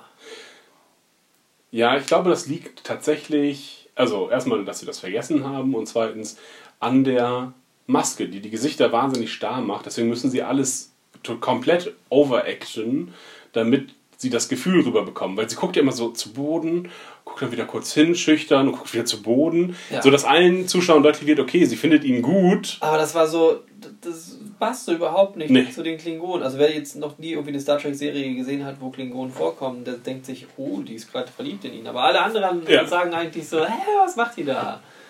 Sie müsste ihn aggressiv irgendwie herausfordern. Es, es müsste in den Wettstreit treten. Mhm. Dann wäre es die klingonische Art und Weise. Aber so war das halt. Ja, mir ist dabei nochmal einfach aufgegangen, dass sich die Masken. Also, wie muss sich denn der Schauspieler fühlen, ne? der gesagt hat: Jungs, ich spiele in einer Star Trek-Serie mit Klingone. Ist das nicht geil? Und dann taucht er da auf, kriegt eine fette Maske über, kriegt so einen Anzug an, an dem man äh, auch seine Körperstruktur nicht mehr sieht. Und dann wird auch noch seine Stimme verändert. Seht ihr das? Das ist mein Auge, was da, was da zu Boden guckt und wieder hinguckt. Wie, wie, wie super ich zu Boden gucke und hingucke. Ich habe auch übrigens Klingonisch gelernt. Meine Lippen bewegen sich halt nur sehr schlecht, aber gut, dass ich das gelernt habe. Wie beschissen ist das denn? Ja. Also da ist ja, ich dachte schon, Jordi hätte es schlecht gehabt, dass er, dass er mit dem Augenband durch die Gegend laufen müsste und man ihn einfach nicht ordentlich erkennt, obwohl er der mit der bekannteste war bei äh, TNG in der Crew. Aber das ist ja richtig verarsche. Ach ja, und ich bin übrigens schwarz, spiele aber einen Weißen. Das ist total bescheuert. Weil ich Albino bin. Übrigens ist auch der Albino die wichtigste Figur. Hm. Also als, Act, äh, als Schauspieler würde ich mir verarscht vorkommen. Ja, es wirkte halt auch irgendwie so ein bisschen komisch. Ja. Es gelingt ihnen auf jeden Fall, den Prozessor da zu äh, bergen und sie können ihn auch einbauen, aber Bemerken, äh, ja, die hungrige Kuh ist ein, äh, hat einen niedrigen Preis. Nämlich einfach nur Essen wird hingestellt und dann wird die Loyalität. wird, den Chor hat einfach mal eben bei KFC angehalten. so sieht es nämlich aus, hat den ich, Tag bereit gemacht. als ich die, ach Mensch, die, die Klingonen Ja, Terrell. Terrell, Achso, ich war ja. Als die sich äh, da eben dann was nimmt, als sie hinter ihnen geht, hinter den Chor geht und äh, das sieht halt- aus wie so eine Hähnchenkeule, fand ich. Ja, weißt du, was es ist? Das ist äh, KFT. Kronos Fried Tag. KFT. KFT. Stopped by KFT. Mit Colonel Kang. Oh Gott. ähm, ja, und genau. Und auch äh, sie scheint ihm zu verraten, was so offensichtlich ist. Ja, auch da ist es irgendwie nicht gut rübergebracht.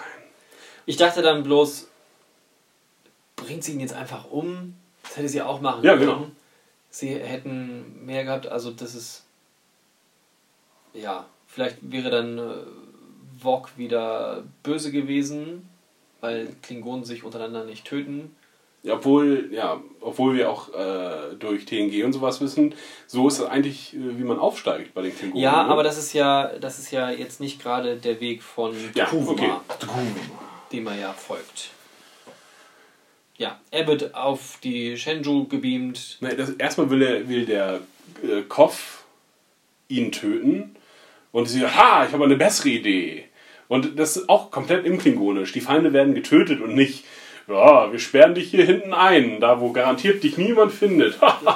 Ja, aber wenn er jetzt irgendwie hätte kämpfen können, dann wär, wäre er wieder, wäre ihm der Ehre zuteil geworden. Ich finde, das ist so Bond-bösewichtig. Hier, in dieser Kammer mit den Haien und dem Laser, lass ich sie zurück und ich gehe jetzt raus. Laserhaie. In 20 Minuten sind sie tot. Ja, Sehr für uns, für uns so ist es halt irgendwie doof, weil halt klar ist, dass, es, dass er daran nicht sterben wird. Ähm, allerdings ist halt die gedachte Bestrafung dadurch viel höher als der Tod, weil er halt nicht kämpfen sterben würde, Ja, okay, kommt nicht ins Tor. sondern, sondern da halt einfach dann einfach so stirbt. Still Mhm. und leise. Ja. Sie geht aber mit rüber, heimlich, ohne dass, dass die auf dem Schiff merken, was dann repariert ist und wegfliegt. Ja, sie hat Ähm. einen, einen Angriffsjäger, hat sie irgendwie besorgt. Irgendwie Ach was so, sagt ja. sie. Also sie hat, glaube ich, einen, einen, so, ein Bei, so ein Shuttle quasi von, Ja. den, von dem anderen Schiff sich geholt. Und ähm, ja, hat einen Plan, so wie sie ja sowieso eigentlich die besseren Pläne hat, wie sie ja eigentlich alles besser kann und weiß. Da wurden wir darauf hingewiesen, doch mal darauf äh, einzugehen, ähm, dass sie diejenige war, die schon ganz lange unter Tekuvma gedient hat, dass sie eigentlich die angemessene Nachfolgerin gewesen wäre, aber dass Tukuvma eben ähm, Wok gewählt hat, den er gerade mal zwei Minuten kannte und der einfach nur nach vorne getreten ist und ähm, Tukuvma hat irgendwas in ihm gesehen, was sie jetzt auch sieht und deswegen stellt sie sich komplett hinter ihn. Ähm, ja, will halt seine, seine starke Rückendeckung sein. Ja. Wo halt darauf hingewiesen wurde von Annika, dass es ja irgendwie schlecht, ist. schlecht hingeschrieben ist, weil es hätte auch einfach die starke Frau sein können. Ja, dieser, dieser Umweg, der ist tatsächlich nicht nötig. Einfach, wozu den Wok noch haben. Aber der Wok geht jetzt auch auf eine eigene Reise. Ja, denn sie sagt, ich habe einen Plan und der ist aber teuer. Denn ich, er, er muss alles hergeben. Ja, er hat ja eh nichts mehr. Er hat nur Ja, sein Leben. muss ja, muss ja irgendwie, es muss ja noch, Ja, er hat auch keine Ehre. Also, was, was kann er. Also, er hat keine Ehre. Er ist kein Mitglied eines Hauses. So wird ja immer hier Wok, Haus äh, von niemand. Haus auf Ja. Ähm, und. Ja, es hatte nur sein Leben. Das ist irgendwie das Einzige, was er noch. Äh, ja, irgendwas muss da noch mehr sein, was es halt irgendwie, was er bezahlen kann. muss die Hubbel aufgeben. ja! Er wird genetisch verändert und sieht aus wie ein Mensch. Oh. Also, Das wäre für ihn wirklich sehr, das wäre sehr genau. schlimm. Der, der, der. Okay, vielleicht, also ich. So könnten sie es wieder hindrehen insgesamt. Mhm. Hm. Und es scheint irgendwie so ein mystischer Ort zu sein, wo sie ihn hinbringen will. Also so hatte ich das Ja, irgendwie aus. sie hat ja vorher schon gesagt, dass sie irgendwie Verbindungen zu, zu diesem Haus hat, glaube ich. Ähm, und sie, sie musste ja wählen zwischen einmal, Haus Mokai und. wie auch So immer, die einen standen dafür, die anderen standen dafür. Die einen fürs, fürs Kämpfen? Äh, halt- Lügen, die das Haus. Das, Ha- die einen sind die Lügner, die Ja. die, die, die Ränke schmieden Mhm. und ja, auf jeden Die Fall. anderen die Ehrenhaften dann. Also eben die, die normal den klingonischen Weg hatten. Genau, und dann wurde Und sie gesagt, hat halt gesagt, dass sie nicht sich entschieden hat, sondern halt eine Brücke gebaut hat zwischen beiden. Mhm.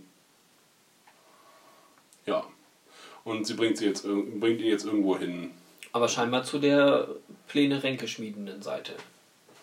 Ich habe das, nicht ich hab das ist. nicht verstanden. Ja. Auch beim dritten Mal gucken war es mir, äh, war es mir insgesamt nicht klar, was das jetzt alles Dann sollte. erklärt es sich ja vielleicht in den nächsten Folgen für uns. Ja. Wir sind jetzt soweit mit der Handlung durch, ne? Ja. Ja. Dann es wäre nur noch, also ich fand so den Aufbau der Geschichte, die Star Trek Sachen, das war alles in sich okay, ein bisschen zu esoterisch für mich, aber es, die ganze Zeit wurden die Klingonen dazwischen geschnitten und das hat jeden äh, jeden Schwung aus der Föderationsgeschichte genommen, dass immer, wenn eine Szene beendet war, haben wir kurz zu den Klingonen geschaltet, gucken, was die Klingonen machen. Und das hat so Schwung rausgenommen einfach, dass, sie, dass man ständig abgeblockt wurde ähm, mit, ne, mit langweiligen Klingonendialogen, die man lesen muss. Also dieses Lesen Das, ja. ist wirklich anstrengend. Ähm, ja, weil es auch immer so ewig lange sind und sie reden einfach auch nur. Man kann auch, es gibt auch, sie machen nichts dabei. Sie stehen sich gegenüber und reden miteinander. Sie laufen nicht das Schiff, dass man noch mal auf den Hintergrund noch mal dabei achten kann. Ähm, ja, könnte man sowieso nicht. Also wenn ich lesen muss, Ja. dann lese ich auch nur. aber dann wäre Ich bin auch der schnellste Leser. Also ich muss immer zusehen, dass ich dann durchkomme, Okay. bevor dann die nächste Mhm. Einblendung ist. Ja, das hat äh, Schwung rausgenommen und hat dem, das, dem Ganzen auch jetzt nicht weitergeholfen. Und dass sie diese Pause eingebaut haben von den sechs Monaten, dieser Zeitsprung mit ähm, Burnham war ja sehr gut eigentlich. Auch, dass wir da jetzt ihre Gefangenschaft nicht sehen, äh, das können wir nochmal irgendwann in Rückblicken sehen oder müssen wir auch nicht sehen. Nee, bitte nicht. Aber dass die auch die Klingonen einfach mal auf Halt gesetzt haben. Ihr habt jetzt sechs Monate lang nichts gemacht. Das ist irgendwie ein bisschen, das ist, das ist schlechtes Erzählen. Da hätten sie was anderes mit denen machen können, aber nicht unbedingt ähm, sechs Monate habt ihr gehungert und habt gewartet. Blöd. Auch dass diese Technologie mit dem Tarnen, was ja eigentlich auch ein eine Kerntechnologie bei den Klingonen ist und viel Taktik äh, bei ihnen äh, ist, dass man sich auf die Lauer legt und äh, wartet, bis der Feind dann äh, wiederkommt und dann enttarnen sie sich und kämpfen.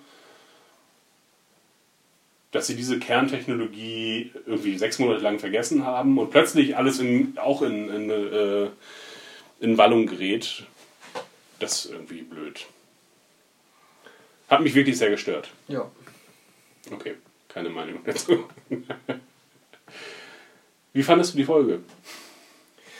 Ähm, ist jetzt für mich ganz deutlich geworden, dass es wieder so ein, dass es auch diese Serie so was Episodenhaftes hat.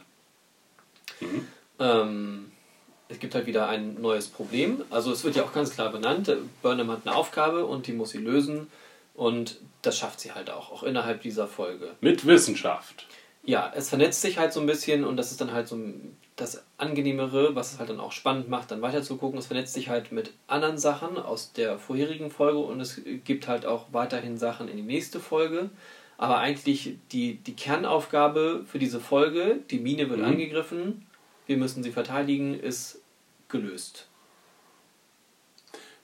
Ja, stimmt. Es gibt, äh, das ist auch eine fast schon klassische äh, Storystruktur. Es gibt einen A-Plot, Mine wird angegriffen, wir müssen dahin. Und B-Plot, der erstmal scheinbar gar nichts damit zu tun hat, äh, erforscht das Viech. Oh nein, und der B-Plot bringt etwas zutage, was im A-Plot gebraucht wird und so äh, löst sich dann die Folge auf. Das ist sehr Star Trek-typisch irgendwie.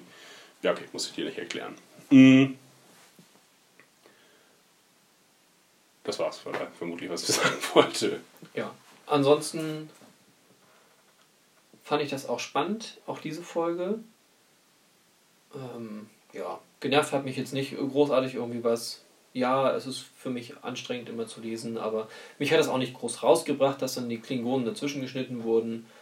Ähm, ja, Hm? Jetzt könnte man noch mal ganz kurz so ein bisschen spekulieren.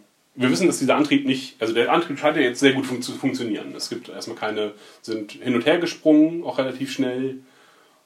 Und das hat geklappt. Warum wird der Antrieb in der Zukunft nicht weiter verwendet werden?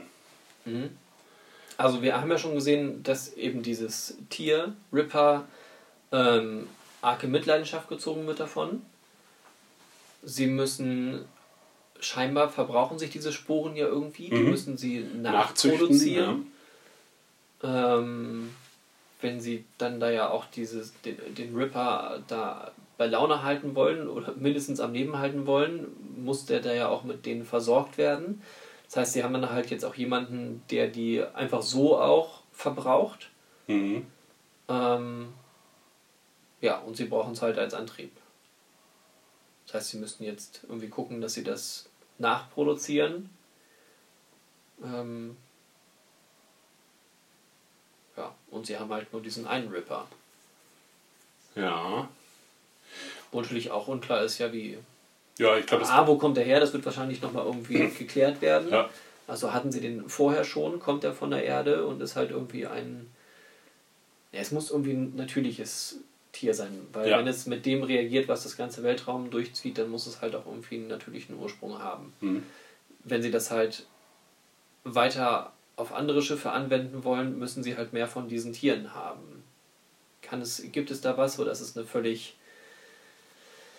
aussterbende Spezies ähm, oder war vielleicht nie so sehr verbreitet und ähm, wurde von Hirogen gejagt oder so. ähm, Ja.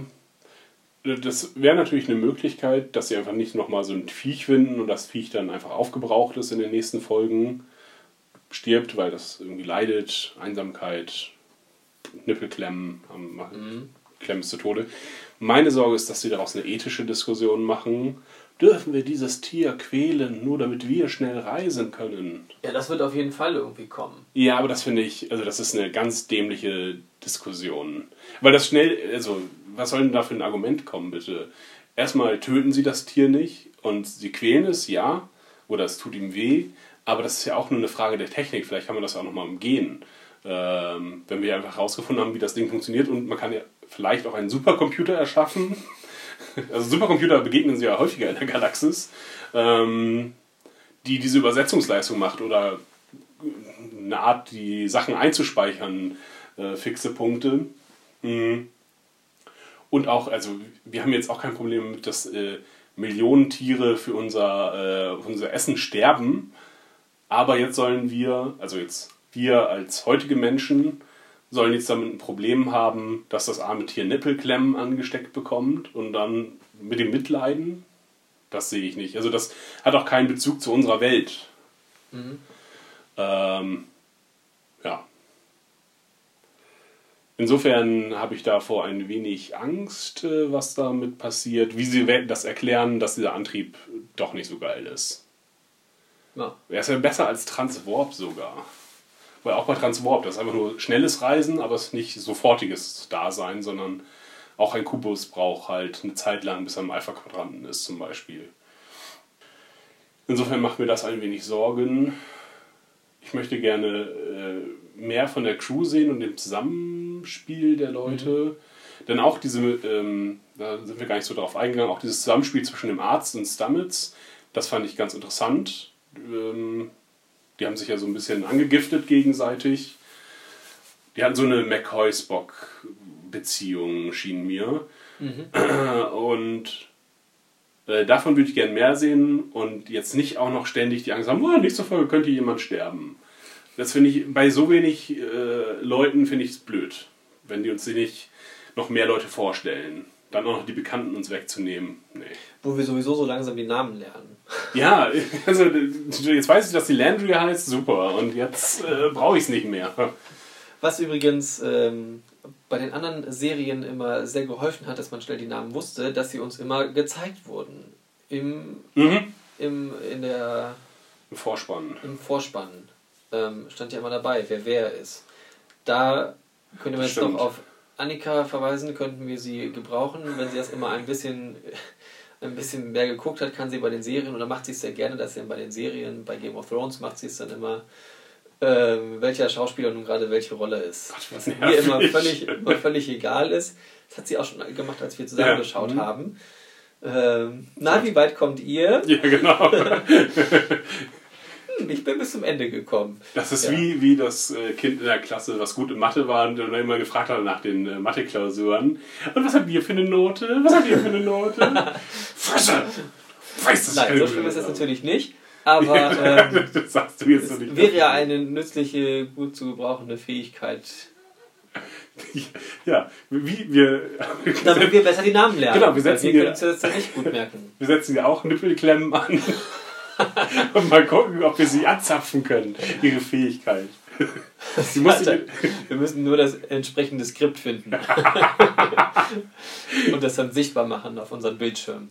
Nächste Folge setzen wir sie einfach mal in die Badewanne mit ein paar Pilzen. und dann gucken wir mal, ob wir dadurch besser die Namen können. Okay. Und vielleicht, vielleicht kriegen wir es hin. Okay, genau. Nächstes Mal äh, dann mit Folge 5, und das ist ein Titel, ich nicht weiß. Und äh, Achso, ich noch ein ganz Ja, bisschen klar. abschließend. Ähm, sie konnten es ja auch nicht so gut machen, die Namen in die in Credits. In- Äh, nee, nee, vorne Intro. und reinzupacken ins Intro, ähm, weil ja auch jetzt ganz schnell welche gestorben sind. Also die, die immer da vorne im Intro standen, waren auch über mindestens die Staffel safe. Hm, hm, ja, stimmt. Also Aber- wenn da mal irgendwie jemand weggegangen ist, dann war das ja immer erst zum Ende der Staffel und dann waren sie ja auch oft nicht tot, sondern einfach nur gerade lange weg. Hm? Beverly Crusher oder Cass bei der Voyager war dann irgendwann mal endlich weg, kam noch zwei, dreimal viel wieder, hat ihnen ganz viele Lichtjahre geschenkt und war dann aber auch wieder weg. Ja. Also das war ja schon immer ein sicherer Anzeiger dafür, dass die Leute nicht sterben. Tascha Ja ist die Ausnahme dann.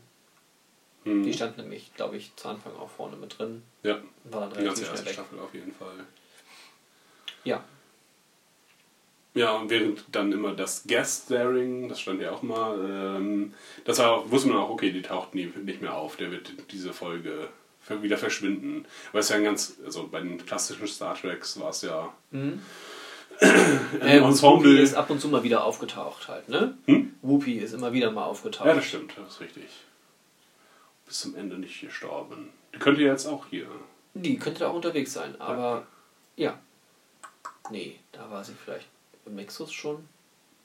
Nee, die waren ja nur ganz kurz im Nexus, weil die ja nur so. gestriffen hat. Die, die, was ist die, die Rasse der Zuhörer? Sie war auch auf der Erde schon zu der, also schon 1700 irgendwas war sie auf der Erde. Und hat Mark Twain, ach, sie, ach, egal. Aber, Ja, naja, gut, Whoopi Goldberg kann man jetzt auch nicht mehr hinpacken, denn Whoopi sieht doch heutzutage sehr anders aus als damals. Schlechte Phase gerade gehabt. Ähm, nächste Folge, hast du gerade noch gesagt, du weißt den Titel nicht. Ich weiß den Titel nicht, aber man sieht immer, oder ähm, ich habe immer so Vorspänne gesehen, die bislang, also so ein Pre nä- nächstes Mal, Ja. und das hat nie gestimmt bislang. Ja, okay. ähm, Habe ich noch nicht gesehen. Die Okay. kommen nach Netflix oder? ich weiß nicht, ob ich sie auf Netflix, ich gucke ja auch immer noch auf Englisch, aber dann gucke ich es halt früh morgens um sechs, dann, Mhm. wenn es in den USA gerade ausgestrahlt ist. Ähm, ja, da ist es hinten, hinten dran. Aber bislang hat es noch nichts mit den nächsten Folgen zu tun gehabt, sondern es ist so, irgendwann in dieser Staffel passiert Folgendes. Okay. Soll ich dir erzählen, was da Nein. diesmal war? Okay, gut. Hast du schon ähm, das, die Talking Star Trek Nee. Sache gesehen? Nee, ja auch nicht. Also mit einmal kam das dann letzte Woche schon, Mhm. hatten wir das dann mit einmal gesehen. Ähm, aber haben wir auch nicht weitergegukt. Das war mir dann so anstrengend auch irgendwie. Ach, weil es auch dann noch äh, komplett auf Englisch ist. Und Ja, das Mhm. auch, aber deswegen war es nicht, sondern nee, irgendwie. Wir hätten sie auch übersetzt haben können. Also, Ja, aber das hatte irgendwie zu wenig Star Trek Flair, fand ich. Das war halt so den nicht ins Studio Walking, gebeamt? Walking Dead irgendwie nachgemacht und Ja. nee. Oder Talking Dead dann in dem Fall. man kriegt auch nie, also man kann zwar nette äh, vielleicht Hintergrundinformationen, weiß nicht, ich hatte irgendwann mal gelesen, ja, dass dann die Philippa, also die Yeo, hatte äh, gesagt, ja, dass ihr Captain auch eine Kriegsvergangenheit hat äh, bei den Talking Track oder ich weiß nicht, wie heißt es jetzt? Aftertrack, genau. äh, Aftertrack und dass sie äh, kriegserfahren ist. Ja, okay, schön. Haben wir jetzt alles leider nicht gesehen und interessiert uns jetzt auch nicht. Und ansonsten gibt es auch keine kritischen Fragen an die, die, an die Personen, die da auftauchen. Das ist halt alles nur Werbemaßnahme. Insofern gucke ich das auch nicht und Ja. ja. Gut, bis nächstes Mal dann. Bis zur nächsten Woche, wenn wir wieder STD besprechen. DSC. Es ist weiterhin DSC. Man sagt ja auch nicht STY, äh, STV für Star Trek Voyager, sondern es ist VY. Ist die offizielle Abkürzung. Und Enterprise ist nicht STE, sondern ENT. Genau, nur TOS ist halt The Original Series. Das macht auch keinen Sinn. Wollen wir singen? Okay.